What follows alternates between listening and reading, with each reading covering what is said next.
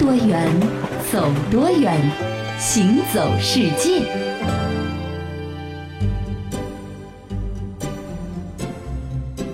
行走世界，大家好，我是一轮。各位好，我是贾云。那现在是五月份啊，对已经到了五月的中下旬了。是我们中国各地的气温呢，普遍我觉得开始要逐渐进入夏季模式了。就是再冷的地方也该是春暖花开了，对吧？？但是在比如说像俄罗斯这样的高纬度国家，嗯在它的每年的五月份啊，有一些地方其实可能还是非常的寒冷。嗯，就比如说俄罗斯远东的西伯利亚地区，对每年五月的这个时候啊，它可能雪才刚刚停，嗯，所以说这个温度呢，可能就跟咱们春寒料峭的时候差不多。是在短暂的温暖之后呢，到了九月份，它马上又要进入到冬天去了。对，也就是说它的这个一个年份中，大部分的时间是和寒冷为伴的啊，嗯所以说也是非常的不适合人们的生活。在这片总面积大概有五百万平方英里的一个广袤的森林中呢，除了几个少数的市镇之外呢，其余地区的人口总共加起来只有几千个人。许多年来呢，为了寻找矿藏、提取财富，这勘探人员还有调查人员是往来于城市和偏远的森林，就是说他们呢成为了这些广袤森林、这些无人居住之地的一个常客了。是的，一九七八年的那个夏天啊，发生了一件挺不可思议的事情。嗯，那一年呢，有一群地理学家坐着直升飞机，是准备在西伯利亚的某一个地方降落。是降落的时候啊，意外的发现了一块很不寻常的空地。空地。因为照理说，西伯利亚的那个地貌呢，基本上都是大片大片的原始森林，嗯所以在原始森林的当中呢，是不太可能出现一块空地的。对那如果说有一块平坦的空地，可能只有一种解释，就是有人在那个地方生活，是或者有人曾经在那个地方停留。是，那么对于科学家来说呢，这自然是一个非常好的一个探寻的一个由头，对吧？那么他们就决定，哎，我们要前往这块空地去访问一下，看看到底是不是有人类居住。那么他们呢，当时就由地质学家加琳娜·皮斯门斯卡亚这个人来率领去探访。我们选择了一个晴天，还在包里装上了给我们未来朋友们的礼物。当然，我也事先检查了我腰间别的手枪。我们爬上山，见到了人类活动的迹象：崎岖的道路、木棒、横跨溪流的原木。最后，我们看到了一个小屋。进屋之后，我们就惊呆了，眼前的一切仿佛是来自中世纪的情形。小屋是用手头上任何可用的材料简易搭建起来的，并不比原始洞穴强多少。小屋很矮，黑暗破旧，跟冰窖一样冷。地上铺满土豆皮和松子壳，屋子非常狭小，有一股霉味儿。最让我们吃惊的是，这里住着一家五口人。你们好，我们是科学家。哦，这是我们给你们带来的礼物，有果酱、茶，还有面包。你们吃过面包吗？这是一种食物，能吃饱又有营养。我吃过，但他们没有，他们从没见过。请问你们为什么生活在这里？你们在这里多久了？我也不知道我们在这里生活了多久了，我只记得当时受到了沙皇的迫害，我们是逃到这里来的。天哪，那是三十年代的事情了，距离今天有四十多年了。四十多年，那是什么概念？好吧，我也不知道究竟有多久。那这个与世隔绝的生活呢，使得在野外生存呢是觉得是艰难异常。你说要吃没吃，要喝没喝，要这个基本的生活设施都没有，对吧？这个一家人呢就是艰难的进行着生活。他们呢，其实在进入空地的时候呢，也是带进来一些东西的，但是这个东西呢数量非常的有限啊。嗯你比如说一些替换的衣服啊，一些简易的生活用品，但时间长了毕竟要用坏，你看都四十年了，对吧？那么他们呢就就地取材，比如说用这个桦树皮呢来做鞋子。那么衣服呢是因为很少嘛，所以说补了又补，彻底破碎没法穿了以后呢，换上了有种子长出来的这个大麻布制的衣服啊。哦，那不过在科学家们看来呢，其实他们这个生活的环境呢，也是大自然给他们的一种恩赐，导致他们能够四十年在这个地方还能够活得下去。嗯，你比如说，他们居住的这个房子边上吧，有一条清澈寒冷的河流，可以提供洁净的水源。然后呢，成片的落叶松啊、云杉、松树，还有桦树，它生产的一切的植物的相关的一些产品，它都可以可以随意取用。嗯你比如说，可以把这个树皮做鞋子啊，对做帽子啊等等。还有一些食物，像这个野桑果，还有山莓呢，是触手可得的，柴火也是。那松子这样的食物呢，正好是成熟了以后就落在了他们的房顶上。对，不过也没有想象中的那么的美好，不是嗯世外桃源一样的生活。是其实就相当于进入了一个原始社会了。对因为你也没有电，是不是？然后呢，你可能现代化的器械也都不存在。是，啊，你只能以采集为生，所以这个一家人其实一直都处在一个饥饿的边缘。嗯啊，那一直到后来啊，等这一家人当中孩子们渐渐都长大成人之后呢，嗯他们才可能有了获取肉食、捕猎的能力。对那同时呢，因为能够捕猎了，所以动物的这个皮毛啊、皮革也能够为他们所用了。是的，说到捕猎这件事情吧，听上去感觉好像很浪漫是吧？很浪漫，或者说是我们的本性啊，应该不太难。但其实，在没有枪或者弓的非常原始的情况之下，其实你要抓到动物几乎是不可能的。对，怎么办呢？他们只能够是挖陷阱，嗯，或者啊沿山追猎物，一直追到这个猎物也走不动了，然后呢、哦再把它给杀了。呃，这个其实是既考验猎物的体能，也考验自己的体能，对吧？？关键问题是什么呢？就是你打到猎物之后啊，这猎物又不会直接就给你快递到家门口，对呀、你还得长途跋涉，有的甚至需要走几天的路，是再把这个猎物呢给运回家。没错啊，所以生活在这样一个完全原始和与世隔绝的环境之下，我觉得对于人的身心啊，都是一种极大的考验。哎，虽然说他们没有一个稳定的生活来源和供给，但是还是这么生存下来了。那么，所以说，在一九七八年，地质学家第一次见到他们的时候呢，他们其实只接受了地质学家送给他们的一样礼物，就是这个盐啊因为这个老人说啊四十年没有盐，这是真正的折磨。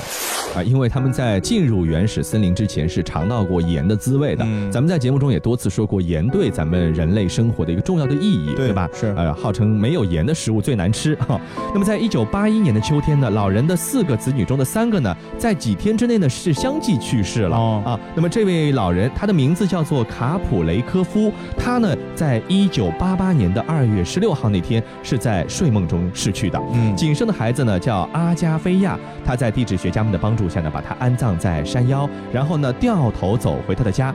其实这中间呢发生了很多事情，就是地质学家呢希望他们能够回归到正常的人类生活。嗯，可对于他们来说，即便再艰难，也仿佛已经把森林作为自己的永久的家园了。。不过我总是觉得啊，人类呢还是应该以群居为主。嗯为什么呢？因为其实我们人啊没有野生动物的，比如说狮子、老虎的这种原始的捕猎本领。是，所以在缺乏任何外力帮助的情况之下呢，你可能会很艰辛。嗯啊而且呢，一旦遇到一些意外了，比如说生病了，对。这个时候你除了期待能够自愈之外，你也真的没有什么太多的别的方法。对，后来人们就研究说，这三个子女为什么会相继去世，就是因为外界进入了以后，带去了他们不能抵抗的病毒。啊啊。所以总而言之呢，我觉得与世隔绝的生活呢，你可能可以体验个一两天，啊！但是如果让你体验个一年半载的话，很多人都会受不了的。是，因为我们现在习惯了在城市里面生活了，对。城市里面生活呢，呃，也有城市的烦恼，对。你比如说拥挤。对啊。啊，，尤其是在上下班的高峰啊，你像在全世界各大城市，嗯。北京、上海、东京、香港啊、纽约、伦敦等等的，哎。你这个地铁啊，确实有一种让人窒息的感觉，对，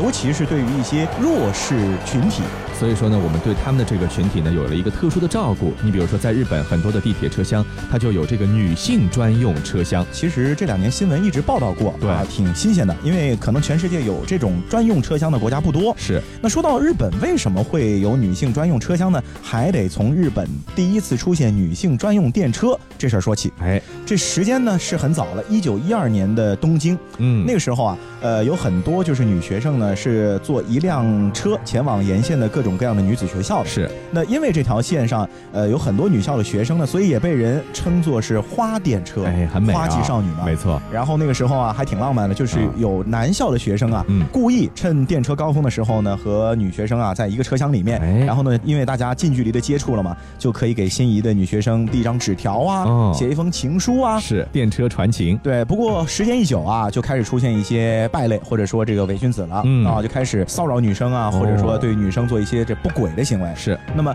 为了严肃风气呢，日本的首例女性专用车厢呢就诞生了。对，不过啊，这种女性专用车厢呢，其实没有出现多久，很快的消失掉。没错。那么在一九二零年的时候呢，为了给这个家庭主妇们提供一个外出购物的方便，促进这个商品销售，在当时的神户市呢也推出了这样的一个女性专用车厢，但是很快也销声匿迹了。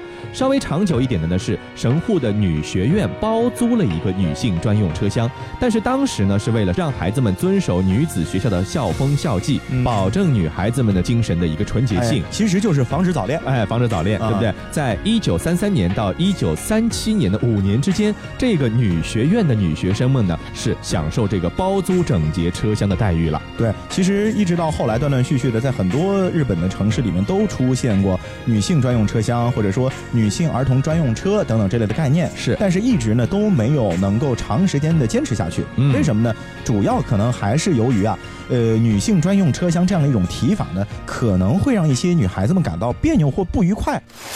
弱者才需要保护呢。特意为女性弄个专用车厢，就是明摆着将女性当成弱者对待，这不是对女性的歧视，还能是什么？那闹到最后啊，出现了一个在那个时代啊非常非常严重的词，嗯就歧视女性哎。呦，在文明社会里面，你一扣上歧视女性的帽子，那可真的是脱不下来。对一开始呢，可能是为了保护女性啊，但是一旦歧视女性的词汇开始被广泛传播啊，嗯，地铁公司那是不愿意担这个名声的，对啊对不对啊？为了证明男女平等，嗯或者说为了证明他们公司真的没有歧视女性的，所以女性专用车厢呢，从日本呢又消失了很长的一段时间。没错。那么一直到了八十年代末呢，出现了一件震惊日本社会的事件，就在大阪呢有一条地铁线路上发生了一起恶性事件。那是在一九八八年的十一月份，深夜的地铁车厢里呢，有两名痴汉对女性呢有一些非礼的举动。同车厢的另一名女性呢，她是勇敢的发出了声音去制止。结果这两名痴汉呢是怀恨在心，在一处建筑工地的附近呢，这女性被这两名痴汉呢就报复性的给强暴了。那么最终两名痴汉呢，虽然说被判处了四年的有期徒刑，但是这个事件啊，在日本社会引起了公愤，很多民间的一个女权保护组织呢开始相继的成立，呼吁一定要在公共场合保护女性的权益，也呼吁这个要防止啊痴汉犯罪，务必要增设女性的专用车厢。不过之前不是说了嘛，出了这个女性专用车厢，人们要说你地铁公司是不是有歧视女性之嫌啊？对，这次呢，铁道部门的反应呢就很迟钝，也很不积极了。他们就回复说不太可能。对，这是一方面的原因，还有一个原因呢，其实就是我们在理这一点来分析啊。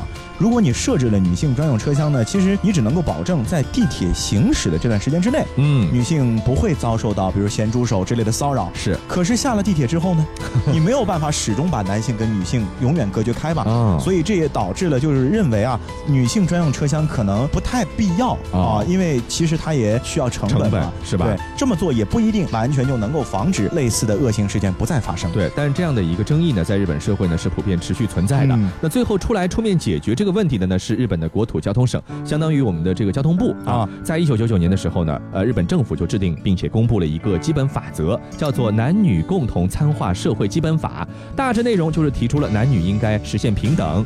在互相尊重、互相平等的条件之下呢，要共同的分担社会责任。那出于这样的考虑，相关的部门呢进行了多次的会议，又进行了多次的社会问卷。那么大多数人呢还是认可说，我们在深夜和早晨的上班高峰期间呢，要重新设置这样的女性的专用车厢。这一次啊，因为是有了恶性事件的前车之鉴，所以呢，女性权益保护组织或者女权主义者呢就没有再对女性专用车厢说三道四。所以说，现在你去旅游的话呢，尤其是男性朋友啊，你一定要看清楚，如果是女性专用车厢呢，不要贸然的进入。凭一种啊男人的直觉，去承受这份残缺。当缘起和缘灭，所有的过去要如何重写？我独自在陌生的世界，在这伤心的地铁。我、伤心欲绝，当列车停止在第五节。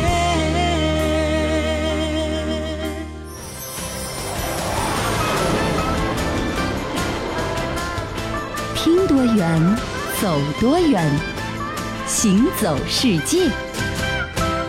欢迎回到行走世界，各位好，我是贾云。我是一轮，那刚才说到了，这我们在人际交往的过程当中呢，有的时候呢是要刻意保持一些两个不同群体之间的距离，对吧？那么这样的话呢，能够相处的舒适，相处的安全。嗯但是有一些事情呢，是越多交流越好，越多往来越好。比如说两国之间的贸易往来啊，对对或者文化交流，是的，啊，中国啊，其实是一个很早就和世界进行交流的一个国家。比如说，在唐朝的时候，我们的金属制品呢，其实是在当时的文化占有极其重要的地位的。而且唐朝的金属工艺呢也很先进。那么在唐朝的外国人呢，总是千方百计的要从咱们大唐呢搜寻很多的金属制品带回本国，因为那个时候唐朝可以说是称霸全世界的一个巨大的国家了，嗯对吧？相关的技术啊，相关的物品啊，也非常的高级。但是反之呢，唐朝政府觉得啊，这个东西啊是我们国家的国宝，咱不能随随便便的给别人，他就反复的颁布一些诏令，禁止像金银、铜、铁这样的金属制品呢进行出口，阻止外国人把这个铜、铁传输到唐朝境外。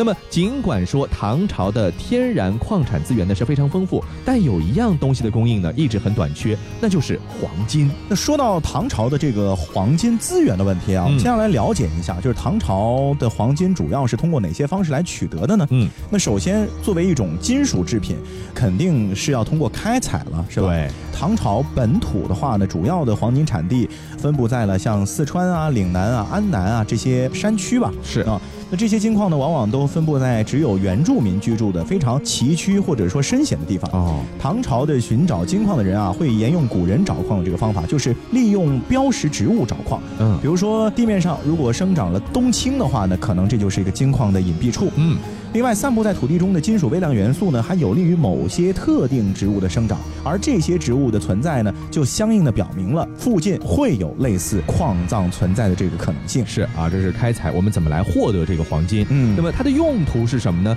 这我们知道，金子可以是一个贵金属，作为一个货币基本的单位啊。嗯那么在唐朝之前啊，金银是很少作为盘子、瓶子，甚至珠宝类的饰物的基础材料来使用的。那在一些仿照古代青铜器风格的贵重制品中呢，黄金就被用来充当某种饰品，是装饰品。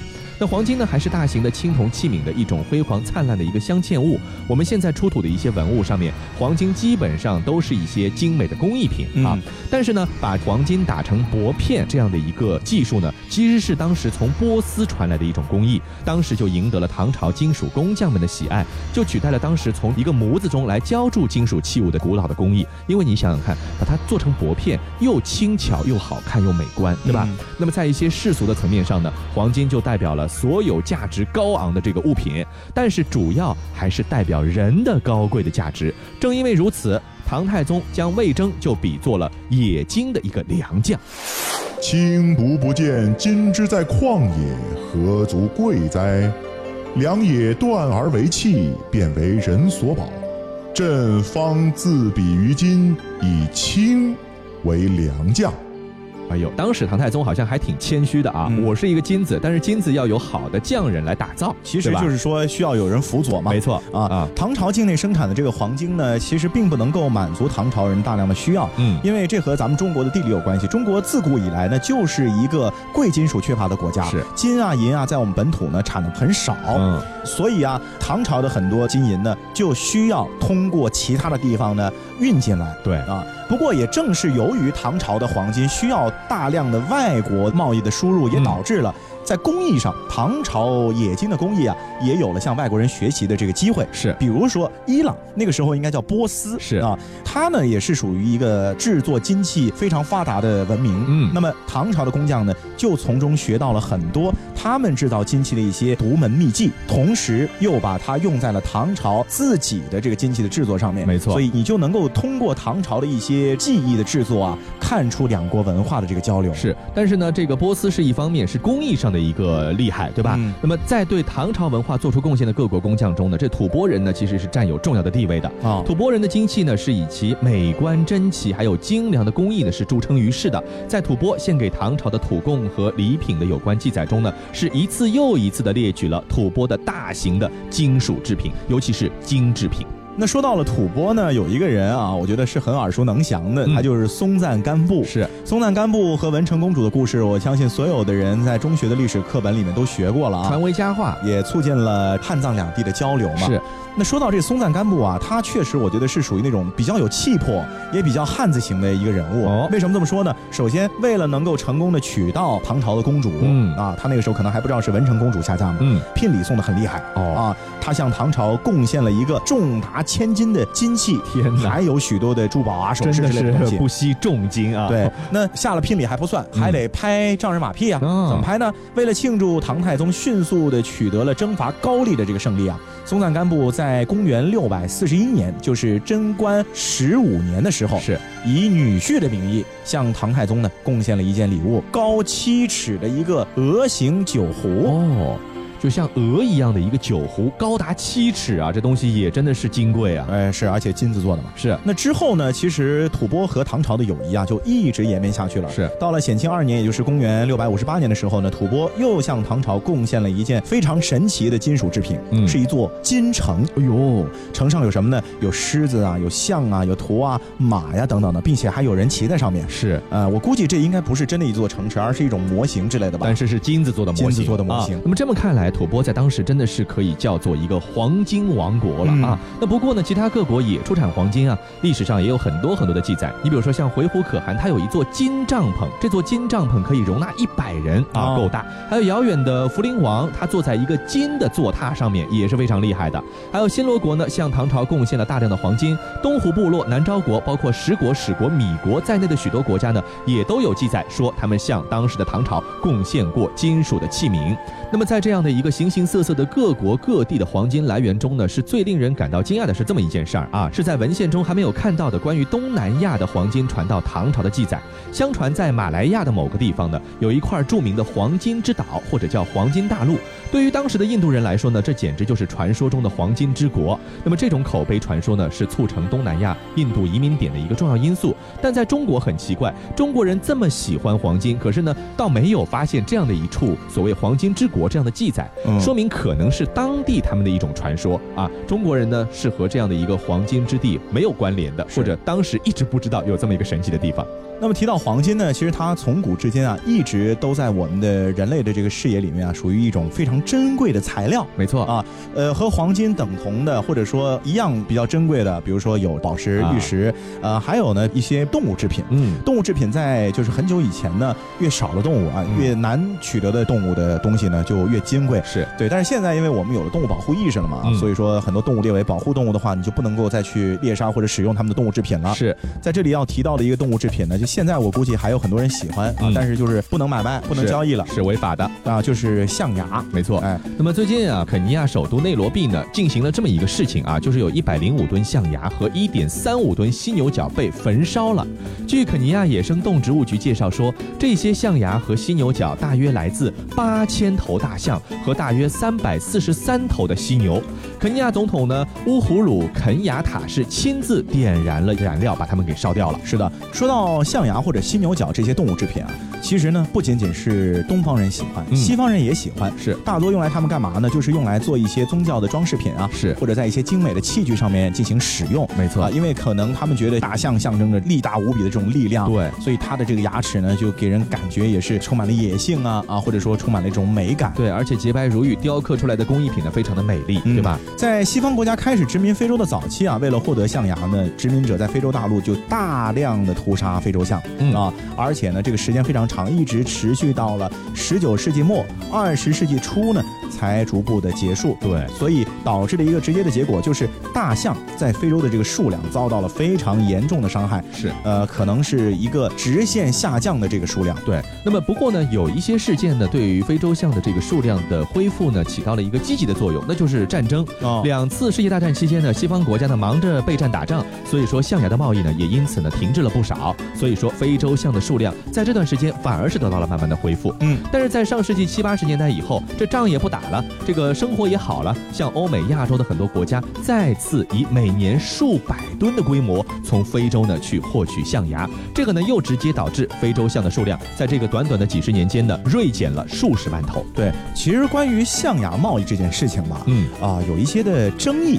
啊为什么呢？因为获取象牙呢，无非这样几个途径啊。哎第一就是比如说猛犸象的象牙、哦是从化石里面拿出来的，是是是是吧？没错呃，这个就属于它反正已经埋在那儿了，你不用白不用。对，还有一些呢是比如说现在的这个大象老死了，生老病死，呃，它死自然死亡了之后啊你这个象牙与其烧了，不用白不用。啊是，可是呢，还有一些盗猎分子也会混在里面。嗯他比如说把好好的活着的大象给打死了，对，然后呢，就为了象牙剪下来，是是对吧？因为有这些区分，那所以说呢，就会产生一些质疑的声音啊，嗯比如说这次肯尼亚焚烧的象牙，为什么会有一些质疑的声音呢？是因为在这些焚烧的象牙里面，百分之六十呢都是来自于自然死亡的大象，是不是偷猎所得？对啊，所以如此大规模的销毁呢，就在有一些人眼中，可能这是一种变相的浪费资源的表现。啊啊，啊，不过呢，我觉得肯尼亚总统的这个话还是非常掷地有声的。嗯啊，他们的这个意思是什么呢？就是说表明一种姿态，就是全力去打击非法野生动植物犯罪的这样一种姿态。嗯那宁可错杀一千，也不放过一个。是意思就是说我一定要花最大的力气，禁止野生动物再遭受到人类的摧残了。是，所以说，如果你去买卖所谓的自然死亡大象的象牙的话，那么人家去买一头自己去猎杀的大象的象牙，你怎么去区分呢？对不对？嗯到底哪个是合法，哪个是非法的呢？其实后来呢，就有这个相关的一个国际公约，任何途径获得来的象牙买卖都是非法的。嗯，象牙和犀牛角只有长在大象和犀牛的活体身上才是有价值的，把它们放在仓库里并无任何意义，必须将它们销毁，永不出手。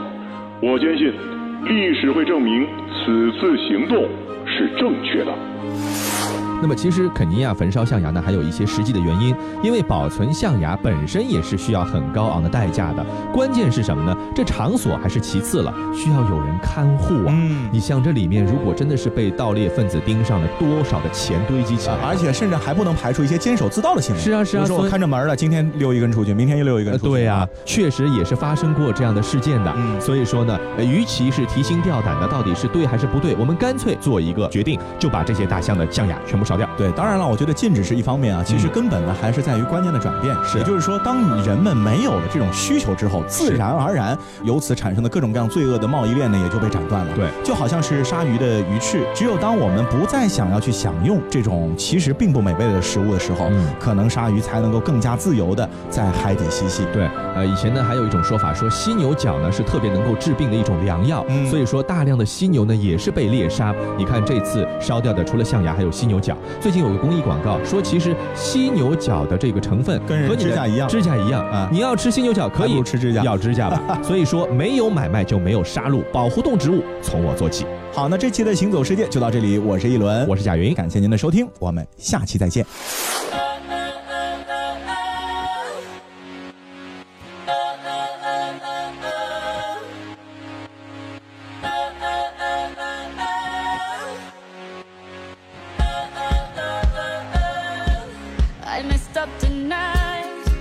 I lost another fight.